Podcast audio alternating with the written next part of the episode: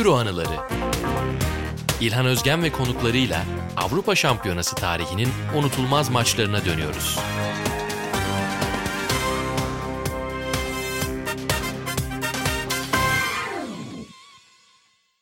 Selamlar yeni bölüme hoş geldiniz. Euro anılarıyla ve yeni bir Avrupa Şampiyonası tarihine geçen maçla karşınızdayız.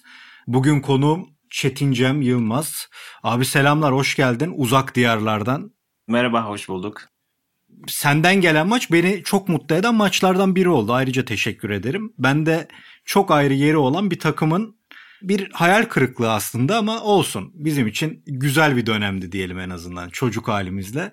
Euro 96 yarı finali Almanya İngiltere maçı. Senin Euro anın. Nedir senin için özel kılan bu maçı? Benim için aslında tek bir maçtan ziyade tüm Euro 96 çok özel bir turnuvaydı. Çok sevdiğim takımlar vardı. Türkiye'nin de zaten ilk kez katıldığı turnuvaydı. Tam benim de çocukluk, ilk gençlik zamanları falan futbol aşkı. Dolayısıyla o turnuvanın bende yeri çok ayrı. İlk bir maç seçmem istendiğinde de o turnuvaya döndüm açıkçası. Yani başka maçlarda seçebilirdim. İşte İngiltere, Hollanda olabilirdi. İngiltere'nin başka bir maçı olabilirdi. O turnuvadan başka bir maç da olabilirdi ama sonra bu maçı seçtim. Hem işte tahmin edebileceğin gibi İngiltere, Almanya geçmişi, maçın dramatik bir maç olması, yarı final önem derecesinin çok yüksek olmasıyla bu maça gitti elim. Evet 66 finale 90 yarı finale ve tekrar burada ve gene uzayan bir maç. Tabii Türkiye'ye de bağlantılar var. Kuntz gibi ilginç bir maçta. Sana şeyi sorayım abi. Ben bu İngiltere'nin gri formasını çok severdim ama yıllar sonra işim gereği biliyorsun ben bu maçları izleyip izleyip duruyorum. Yaşım büyüdükçe bu forma bana bir şeye benzemiyormuş ya dedirtmeye başladı. Sen ne diyorsun? Ya ben de İngiltere'nin kırmızı formasını severim aslında. Ama o yani, hep güzeldir. Evet yani o maçta şimdi Almanya ev sahibi diye İngiltere alternatif formayı giymiş ama keşke kırmızı olsaymış diye düşünüyorum. ya İngiltere'nin o beyaz formasını da severim. O kadar klasiktir falan ama hani kırmızının yeri ayrıdır. Ama gri forma evet yani bana da tuhaf geliyor şimdi bakınca. Neden öyle bir tercih yapılmış bilmiyorum ama evet kırmızıyı de, tercih ederim yani. Bir de Wembley'in ihtişamı muhteşemdi yani. İngilizler Wembley'i bırakmazlar hep ev sahibi oldular mı? O Euro 60, 66 e, Dünya Kupası da öyledir. Wembley'in ihtişamı da belki aklımızda bu kadar özel kalmasının sebeplerinden biri bu kupanın cidden. Yani evet hem evet İngiltere'nin o meşhur kendisine de futbol eve dönüyor diye lanse ettiği turnuva. Wembley'de böyle çok görkemli bir maç olması. Yani birazdan detaylı konuşuruz belki oyun anlamında değil ama dramatik anlamda. İşte takımların isimleri, tüm o atmosfer falan filan gerçekten ve bahsettiğin gibi tam 1966'nın 1990'ın hikayesiyle de gelen bir yarı final olması bu iyice değerini arttırıyor bence. Peki abi maçı nerede izlediğini hatırlıyor musun? Yazlıkta ya da gazinoda bir yerde. Yani sanırım evde izlemiştim diye hatırlıyorum ya. Yani Mersin'de hmm. evde yazlık değil ama normal ev. O yaz işte zaten bahsettiğim gibi 94'ü de 92'yi de böyle hatırlıyorum. Hatta İtalya 90'ı da hayal meyal hatırlıyorum falan ama böyle gerçekten kadroları ezberleyerek falan izlediğim ilk turnuvaydı. Bazı maçları babamla izliyordum. Bu maçı sanki tek başıma izlemiştim gibi aklımda kalmış. Çok dediğim gibi hayal meyal ama böyle o zamanlar işte İngiltere'yi de tutan birisi olarak hayal kırıklığında yalnız yaşadığımı hatırlıyorum. Öyle bir akşam canlanıyor şimdi o güne döndüğümde kafamda. Seninle ortak noktalarımızdan biri ben 94 Dünya Kupası ve Baggio yüzünden daha doğrusu 94'te de Baggio yüzünden İtalya milli takımına sempatim vardı ama Alan Shearer ve Steve McManaman sayesinde kalbimin bir bölümünü de İngiltere'ye vermiştim. 1990'lı yıllarda ikinci yarısında. Euro 2000'de artık bıraktım tamamen Portekiz maçından sonra artık İtalya'ya tekrar tek başına verdim bütün desteğimi. Ama bu İngiltere benim için de çok özeldi. Ve oraya gelirken ki o kendi seyircisiyle birlikte yakaladığı atmosfer, Steve McManaman gibi, Anderton gibi, Gascoigne gibi, Shearer gibi, zaman zaman ortaya çıkan Sheringham gibi böyle ilginç oyuncuların, heyecan veren oyuncuların katkısıyla cidden belki de İngiltere futbol tarihinde en böyle heyecan uyandıran takımlardan biri olmuştu. Bu sefer olacak hani 66'dan sonra bu sefer olacağın en yaklaştıkları takımı olabilir Euro 96 takımı. Ama bir yandan da o oyun gerçekten uygulandı mı çok da emin değilim. Yani doğru. Ben de benzer aslında olmuş hikayelerimiz. Ben de İngiltere'yi severek bu o yıllarda hani büyüdüm. Ama tek tuttuğum takım da İngiltere değildi. Ben de benzer şekilde Baggio'dan dolayı İtalya'yı sevmiştim 94'te. 92 enteresan bir hikayeydi. İşte biraz Hollanda da enteresandı. Hatta o yıllarda ben Klinsmann'dan dolayı Almanya'yı da severdim. Yani bu iki ülke birbirlerine çok futbol anlamında düşman İngiltere, Almanya ama o yıllarda çok görkemli, renkli bir dünya var zaten Avrupa şampiyonalarında. Bana her takım farklı bir şey vaat ediyordu. İngiltere'yi biraz daha çok seviyordum. O yıllarda daha yeni yeni işte Premier Ligi de takip etmeye başladığım için.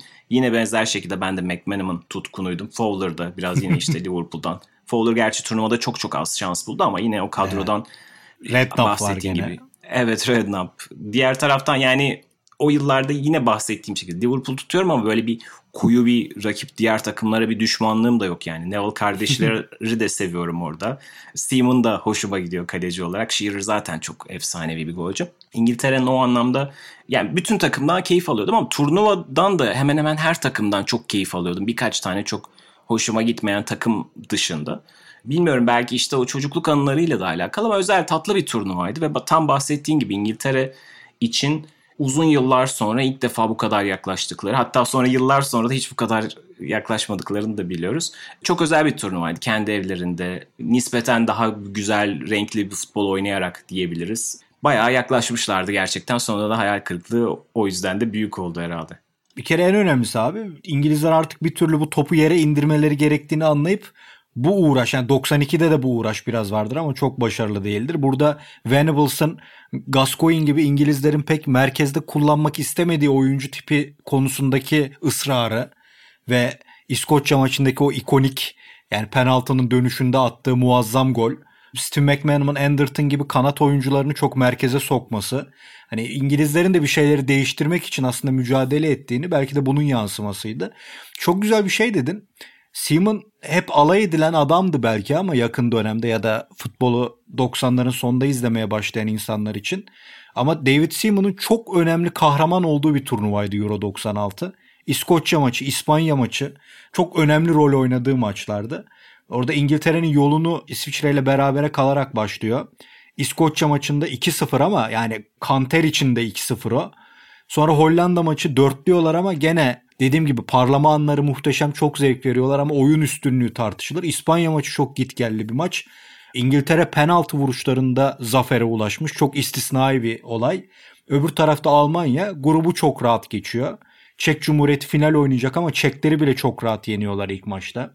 İtalya ile 0-0 Rusya'yı yeniyorlar. Sonra Hırvatlar biraz zorluyor ama onu da geçmeyi başarıyorlar.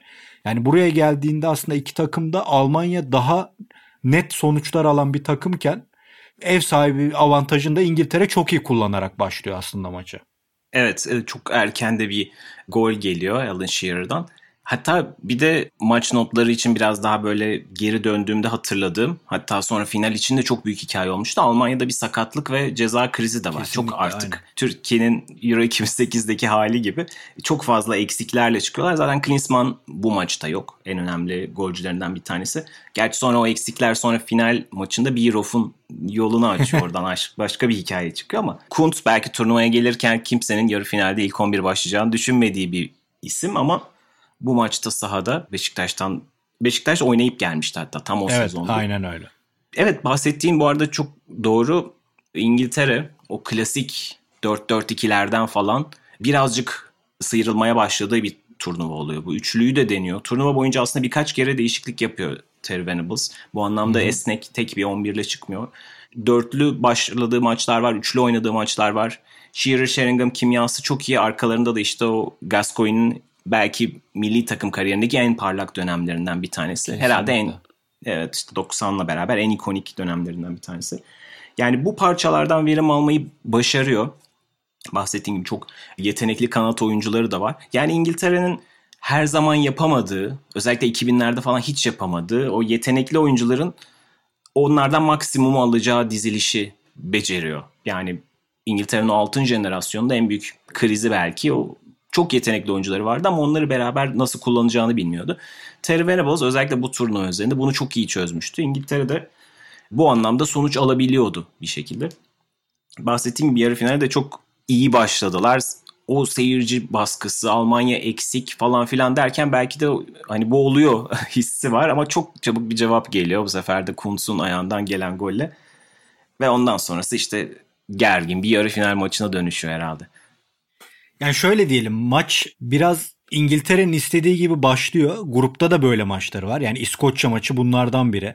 Hollanda maçı dediğimiz gibi bunlardan biri. Yani golü atıp İngiltere başladığında bir türlü kontralarla işi çözmüş ama çabuk cevap geldikten sonra çeyrek finaldeki İspanya maçına dönüyor maç. Yani bir anda o gerginliği hissetmeye başlıyorsunuz. Yani İngiltere belki ilk yarıyı istediği gibi bitirse daha elinde bir maçla daha farklı bir senaryo izleyeceğiz. Ama Almanya dediğin gibi Kuntz'da işi halledip ve o eksiğine rağmen maça ortak olmayı, eksiğine rağmen bir kere Mateus'u da söyleyelim. Mateus Fox ve Klinsmann'la olan gerginliği yüzünden kadroda yok. Ondan sonra Almanya'nın devamlı İngiltere üzerine baskı kurduğunu görüyorsunuz. Ve abi ben İspanya maçından onu hatırlıyorum. Mesela Ins çok önemli bir parçaydı. Çünkü defansta orta sahası bütün bağlantıyı kuran ve rakibe ilk darbeyi orta sahada vuran defansif oyuncuydu. İspanya maçında Ins olmadığı için Plat Gascoigne oynuyor ve o göbeğin ne kadar zayıfladığını hissediyorsunuz. Burada da Almanların o aslında merkezi o kadar fazla tutup bir anda İngilizleri oradan yaraladığını görüyorsunuz. Yani İngiltere'nin defosunu da hani Almanya bence bu maçı hak etmiyor ama iyi kullandığını söyleyebiliriz Almanya'nın. Evet, Kuntz'un arkasında işte hem Mehmet Scholl, Andreas Möller var. Bir de o hat 3-4-2-1 gibi ama zaten benim o turnuvadaki en e, özel oyuncularımdan bir tanesi Matias Zammer'di. Hani Muazzam. bir libero ama işte ön libero gibi de aynı zamanda. Aynen. O Hırvatistan maçının e, yıldızıydı zaten.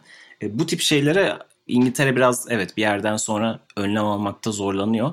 O maça gelirken de bu arada yine dörtlüden aslında üçlüye dönmelerinden birisinin bir sebebi de Gary Neville'ın cezası aslında. O yüzden dörtlü savunmadan evet. üçlüye dönüyor. Southgate'i geri çekerek. Ince dediğin gibi cezadan dönüyor. O hattı birazcık daha sağlamlaştırıyor. Ve Plat Gascoigne'li bir göbek hattı oluyor. Yine çift forvetin arkasında. Enteresan bir yapı. İşte maçın belli dönemlerinde düşmelerini ama belli zamanlarında da yarattıkları pozisyonları açıklıyor aslında bir yerde düşünce. Çünkü bahsettiğim gibi Almanya çok daha sert bir takım. En azından o göbeği kapatmaya başladığında en azından işte Gascoigne'in etkinliği birazcık azalmış oluyor İngiltere adına. Ve tabii bugünden bahsederek konuşmak kolay ama hani o gün orada çift forvet belki birazcık İngiltere için lüks kaçıyor. Belki oradaki e, ama Shearer Sheringham ikilisi çok formdaydı. Sürekli zaten birbirlerine asistler de yapıyorlar. Çok iyi bir turnuva geçiriyorlar. Onu bozmak çok doğru olmazdı belki ama şimdi bugünden bakınca belki de kritik noktalardan bir tanesi orada o, o ikilinin hani belki biraz lüks olması. Ama abi o zaman 4-4-2 Allah yani iki forvet Allah'ın emriydi yani. Hani evet. başka bir şey yoktu. Misal şeyde Euro 92'de Graham Taylor tek forvet Lineker'i kullanıyor. Yani ondan sonraki o yenilginin tamamen sorumlusu oluyor adam bir anda. Yani iki forvet yani bugün herkes ne ikililer vardı diye anlatıyor da ya o zaman hepsi ikiliydi zaten. Yani bu değişmez bir kuraldı. Ve Teddy Sheringham'ın da aslında o geriye gelip pas trafiğinde takıma yardımcı olma fonksiyonunu da göz ardı etmemek lazım. Beni o açıdan çok etkileyen bir oyuncuydu. Evet, Ama zaten burada bahsettiğin şey çok ilginç. Yani sağ tarafı Anderton'a emanet ediyorlar. Orada bek de sensin, kanat da sensin. Zige ile artık ne yaparsan yap. Dediğin gibi Neville'ın durumu nedeniyle. E, ve Anderton orada maç boyunca aslında çok büyük efor sarf ediyor. Ve daha önceki maçlarda iki kanat oyuncusu Anderton'ı da McManaman'ı da kenara çekip dinlendirebilen Terry Venables burada hiç oyuncu değişikliği yapmadan e, maçı tamamlıyor. Çok ilginç. Evet benim de yani biraz da kafamda kalmıştı bu. Ve sonrasında yani yine bu program için notları üzerinden geçerken fark ettim. Yani Almanya hem 3 değişiklik hakkını kullanıyor. Herhalde 3 değişikliğinde geldiği turnuva bu mu ya da 94 ama yeni yani. Ama işte ya da uzatmalardan dolayı bir çıkan hak mı bilmiyorum ama neyse Almanya 3 değişiklik hakkını kullanırken Terry Venables 120 dakikayı aynı 11 oyuncuyla oynuyor. Hani Almanya'da Strunz bile 118. dakikada oyuna girmiş. Orada artık bir penaltı için olduğunu insan anlayabiliyor ki zaten Strunz ikinci penaltı yapmış. Terry Venables'ın hiçbir müdahale etmemesi ki bahsettiğim sebepten Almanya bir sakatlık krizi yaşıyor. Aslında eli çok daha dar. Buna rağmen diğer taraftan İngiltere'nin daha fazla kenardan getirebileceği oyuncu var. işte iyi kötü turnuvada oynadı, oynayan işte Nick Barmbiler, Steve Stone'lar en azından kenarda oynayabilecek oyuncular. Belki birazcık Anderton'ı soluklandırabilecek isimler. Ya da penaltı için kullanabileceği bazı forvetler de var işte. Fowler gibi, Ferdinand gibi. Bunların hiçbirisini yapmaması çok enteresan. 120 dakikayı aynı 11 ile oynaması. Kesinlikle öbür tarafta da işte Bode 110'da giriyor. Sol tarafa alıyor. İçeri Zige'yi koyuyorlar. Yani devamlı aslında Bert Fox takımla saha içinde oynarken diğer tarafta İngiltere başladığı gibi bitiriyor ve artık oyuncuların yorulduğunu uzatmaları izlerken hissediyorsunuz aslında. Peki abi bu maçın oyuncusu olarak kimi? Yani bu maçta mutlaka bu adamı izleyelim deseler kimi önerirsin? Yani böyle bir şey seçmek tabii çok kolay değil ama herhalde yani maçın hikayesi de sebebiyle Kuntz demek gerekir gibi geliyor. Yani belki biraz duygusal bakıyorum bilmiyorum ama hani maçın eşitlik golünü atıyor. Hatta uzatmalarda bir tane daha golü de sayılmıyor bir köşe vuruşu sırasında. Dolayısıyla gerçek anlamda Birov gibi bir kahramanı olabilir gibi. Yani attığı golle yine sanki Kuntz olur gibi geliyor bu maçın kahramanı. Ama hani İngilizlerin dediği gibi what if ya olsaydı diyebileceğimiz bir dolu tersine kahraman da var. Yani şey tarafından. Yani tam bahsettiğin sebepten uzatmaların ilk dakikalarında Darren Anderton'ın çok net bir pozisyonu var. Aslında hani e, direkte direkten dönen. E, o olsa Darren Anderton o maçta beraber efsaneleşecek bir oyuncu. Yine uzatmalarda Gascoigne'in dokunamadığı evet pozisyonlar var. Yani onlar olsa Gascoigne gerçekten hem bu turnuvada çok özel bir performans göstermiş hem de bu maçta iyice efsaneleşecekti. İngiltere adına işte kaçan o fırsatlar da biraz belirliyor sanki hikayeyi gibi. Ve uzatmaları İngiltere yorulmasına rağmen iyi oynarken Steve McManaman'ın o hızı çok önemli. Yani Alman savunmasını yaran deparları çok önemli bir hal alıyor. Aslında o goller olsa misal McManaman'a da bu payı verebiliriz. Çünkü çok zorluyorlar uzatmalarda Almanları. Evet yani o, özellikle o ilk bölümler artık herhalde o son yorgun İngiltere'nin son enerjisini oynadığı bölümler gerçekten İngiltere'nin koparabileceği bölümler gibi. İkinci uzatma devresi biraz daha başka bir hikaye. Biraz daha ortada. Almanya'nın da artık daha fazla gelmeye başladığı zamanlar ama İngiltere adına gerçekten o 15 dakikalık periyotta çok fazla fırsat var. Yani ya kazanabilse İngiltere orada kazanacakmış aslında. Ya zaten altın gol kuralı da olduğu için gerçekten o darbeyi vurmaya çok yaklaşmış İngiltere. Abi şey de ilginç değil mi? Altın gol var birçok maç yani çeyrek finalde, yarı finalde birçok maç uzatmalara gidiyor ama hiç altın gol olmuyor. Yani sanki finalde o hikaye Amerikan filmlerinde olur ya bu böyle hani o kadar da değil senaryosu. Hani sanki final ve Bierhoff beklenmiş gibi. Hani seçilmiş adam. Bu turnuvanın imzasını sen atacaksın. O da çok ilginç gelir bana. Yani gerçekten evet o kural çok konuşulmuştu. Takımlar daha kapanmak zorunda kalacaklar riske etmemek için falan gibi tartışmalar dönüyordu. Ve gerçekten finale kadar bir dolu penaltılarla belirlenen evet şey var. Evet, evet. Fransa Hollanda'yı penaltılarla elemişti o turnuvada. Sonra Çek Cumhuriyeti'ne penaltılarla elendi. Bahsettiğin gibi İngiltere, İspanya penaltılarla. Yani aslında çok fazla eşleşme penaltılarla belirlendi. Daha heyecanlı olsun diye getirilen altın gol uygulaması yani gerçekten sadece finalde iş gördü. O da dediğin gibi tam Amerikan filmi gibi. Üstelik yedek bir oyuncunun gelip turnuvanın kaderini değiştirmesi falan tam bir Hollywood hikayesi yani. Takıma girmesi tartışılan, takımda pek sevilmeyen, Almanya liginde kendini çok kanıtlayamamış, İtalya'da oynamış, daha çok orada tanınmış. Acayip bir şey. Bu arada maçın hakemi Sandor Pul'de rahmet de analım. Geçtiğimiz günlerde hayata veda etti o da. O da bizim çocukluğumuzun herhalde en ikonik hakemlerinden biriydi değil mi? Evet gerçekten hani 90'lar hakemleri denince gerçekten ilk akla gelen isimlerden bir tanesiydi Sandor Pool yani. Peki abi penaltılara gittiğinde biz o zaman bu daha yani daha küçüktük işte 11-12 yaşında daha İngilizlerin bu penaltı beceriksizliği konusunda çok bilgimiz yoktu değil mi? Yani İtalyanların, İngilizlerin. Hani daha bu kadar efsaneleşmemişti ki bunun üstüne çok fazla daha yeni hikaye eklendiği için belki katmerlendi artık. Ama mesela benim babamın İngiltere'nin kaybedeceğinden çok emin olduğunu hatırlıyorum maç penaltılara gittiğinde. Çünkü Almanya'nın 1200 yıldır penaltı kaçırmadığını bilen bir insan vardı yanımda. En son Hönes 76 finalinde kaçırıyor. Evet yani o şimdi 90'larda o bilgi biraz daha belki bizim için şey. Yani İngiltere bunu kazansa belki anlatı oradan sonra başka ilerleyecek. Ama evet bir gerçek var. İngiltere penaltılarda hep hayal kırıklığına uğramış. İlk kez zaten o İspanya yendikleri, eledikleri eşleşme ilk kez başarılı oldukları penaltılar. Almanlar da tam tersine hep bu bunlarda çok başarılı. Yani penaltılara gelindiğinde ben o çocuk aklımla ah, kesin kaybettik diye gelmemiştim ama bakınca evet yani olması gereken olmuş. Çünkü İngiltere o, o zamandan sonra da defalarca penaltılarla kaybetmeye devam etti. Almanya'da benzer şekilde penaltılar olmasa bile bir şekilde maçları kazanma kültürünü sürdürdü. Penaltılarla ilgili ilginç olan yine maç notlarından geçerken Kuntz'un şöyle bir açıklaması olmuş. Yani beşinci penaltıyı attığı için hani heyecanlandın mı diye sormuşlar. O demiş ki yani çoğu zaman İngilizler beşinci penaltıya kadar kalmaz. Bana gelmesini beklemiyordum gibi bir açıklama yapmış. O yüzden sıra bana geldi biraz heyecanlandım diyor. Ve gerçekten İngilizler de e, karşılıklı atıyorlar. Yani 5'te 5 gidiyor. Altıncıyı da artık stresin hat safhada olduğu anda Gareth Southgate kaçırıyor. Yani aslında bakınca İngiltere'nin 5'te 5 atması da hiç fena bir iş değil.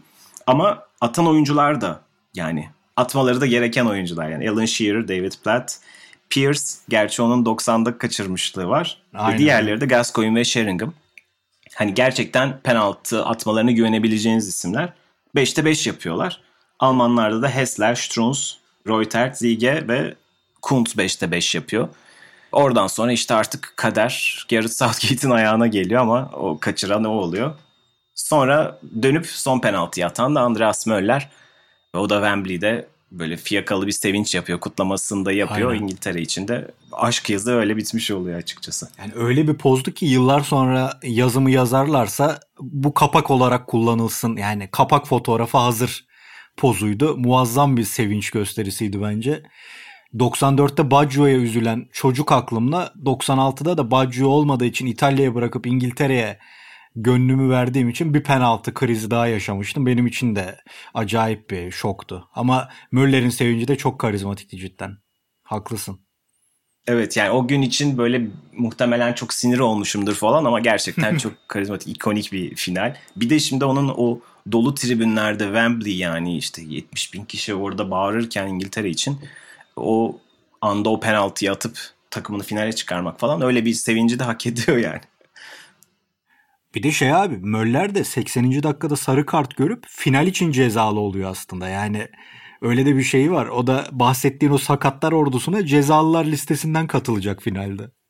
Ya evet şimdi düşününce bu bile aslında belki biraz belki abartıyor mu bilmiyorum ama İngiltere ve Almanya arasındaki mentalite farkını da gösteriyor. Sanki hemen İngiltere'nin 90'da Gascoigne'in cezalı duruma düşmesi sonucu ağlaması geliyor akla. Andreas Möller yine aynı ruh halinde olması gibi beklenirken finali kaçıracağını biliyor ama çıkıp en kritik penaltıyı gole çevirebiliyor. Bahsettiğim gibi de bir yarım saat oynamaya da devam ederken yani mental olarak da ne kadar hazır olduklarını gösteriyor tabii. Üstelik sahadaki en Alman olmayan Almanlardan birinden bahsediyoruz aslında. Evet. Genel oyun yani stili, o... kafa yapısı farklı bir adamdı. Evet o dönemin gerçekten Alman futbolunda farklı bir oyuncuydu yani. Bahsettiğim gibi ben hani İngiltere'yi ve İngiliz futbolunu seviyorum o yıllarda ama Almanya'ya da böyle bir abartı bir düşmanlığım. Ya zaten niye düşmanlık? Ya abi aynen hani, zaten öyle bir şey Abartı yoktu. tutkulu bir karşıtlığım yoktu. Almanya'da da çok sevdiğim oyuncular vardı.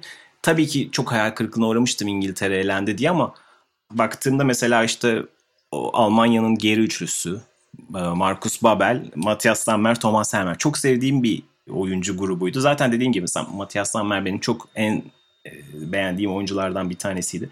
Bir dolu iyi oyuncu vardı. Yani onlar adına da sevindiğim sonra da finalde de yarı yarıya yine bir yandan işte underdog kazansın, Çek Cumhuriyeti kazansın. Bir yandan da işte Klinsmann'la Zammer'le Almanya kazansın arasında gidip geliyordum. Yani öyle uçarı bir dönemdi benim için o turnuvada. Peki abi son olarak şeyi söyleyeyim aslında parça parça anlattın çok güzel noktalarda bu duruma girdin ama ya Euro 96 bize ne bıraktı? Hani ben de buradan çok fazla miras kalmış bir futbol izleyicisiyim sen de öylesin.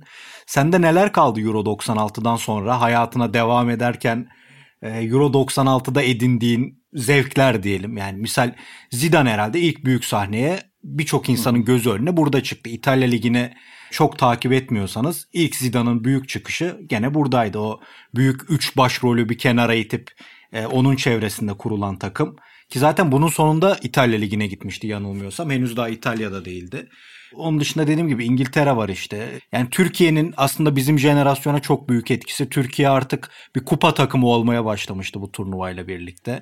Gibi gibi etkileri var. Çek Cumhuriyeti hayatımıza giriyordu artık Çekoslovakya'dan sonra. Bunlar benim aklıma gelenler. Hırvatistan bunlardan biri. Hırvat takımı karşımıza çıkıyordu. Diğer 98'de hepimizin birçoğumuzun diyelim hepimizin demeyelim hasta olduğu finale çıksın diye bayağı bir dua ettiğimiz bir takıma dönüşecekti. Sende neler kaldı Euro 96'da?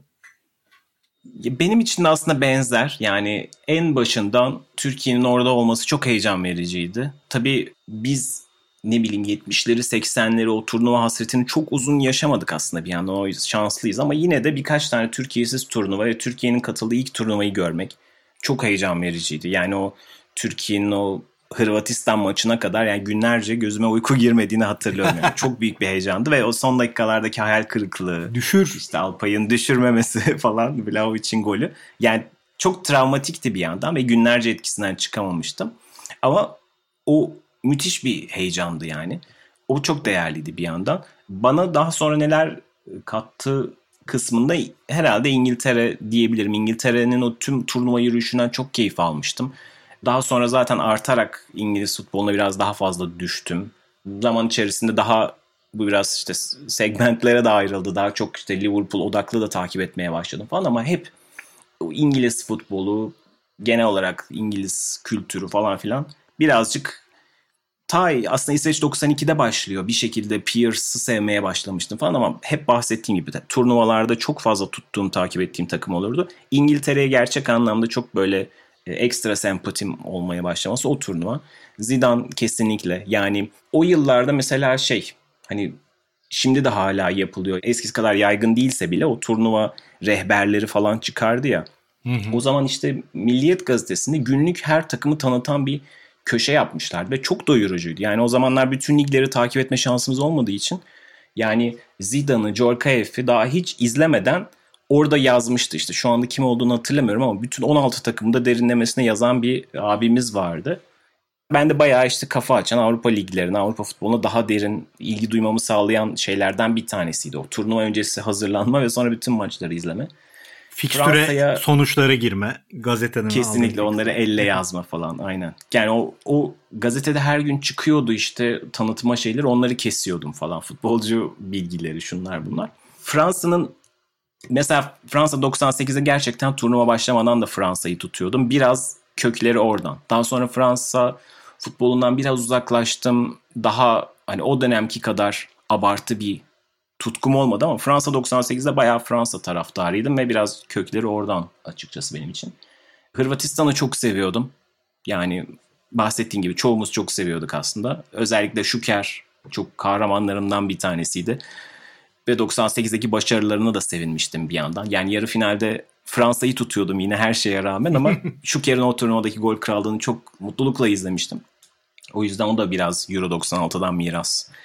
Çek Cumhuriyeti çok tatlı bir takımdı gerçekten ve bütün oyuncular neredeyse Avrupa'nın iyi takımlarına dağıldılar. İşte Nedvedler, Bergerler, Babel'lar falan filan. O oyuncuları da takip etmek keyifliydi. Poborski'nin golünü hemen hatırlatalım. Evet çok yani bütün bunlara bakınca aslında yani bazı maçları tırnak içinde sıkıcı ve penaltılarla belirlenmiş çok fazla eşleşme var ama bir yandan da çok fazla ikonik an var gibi işte o ilk altın gol, Poborski'nin golü falan. Bu yüzden hep keyifle hatırladığım bir turnuva Euro 96. Abi çok teşekkür ederim. Ağzına sağlık. Ben çok teşekkür ederim. Bize ayrılan süreye, planlanan süreye uyan ikinci insan olduğun için ayrıca teşekkür ediyorum ve Türkiye'ye ayak bastığında sana bir yemek sözü veriyorum. Buğra'dan sonra 30 dakika sınırlarında sen kaldın. Tebrik ederim bunun için de ayrıca. Oley çok sevindim. çok teşekkürler. Çağırdığın çok, için çok keyifli bir sohbetti. Çok sağ ol abi. Çok teşekkür ederim. Beni de çok sevdiğim bir takıma götürdün. Onun için ayrıca teşekkür ediyorum. Sizlere de çok teşekkürler dinlediğiniz için. Başka bir bölümde karşınızda olmak dileğiyle diyelim. Hoşçakalın. Görüşmek üzere.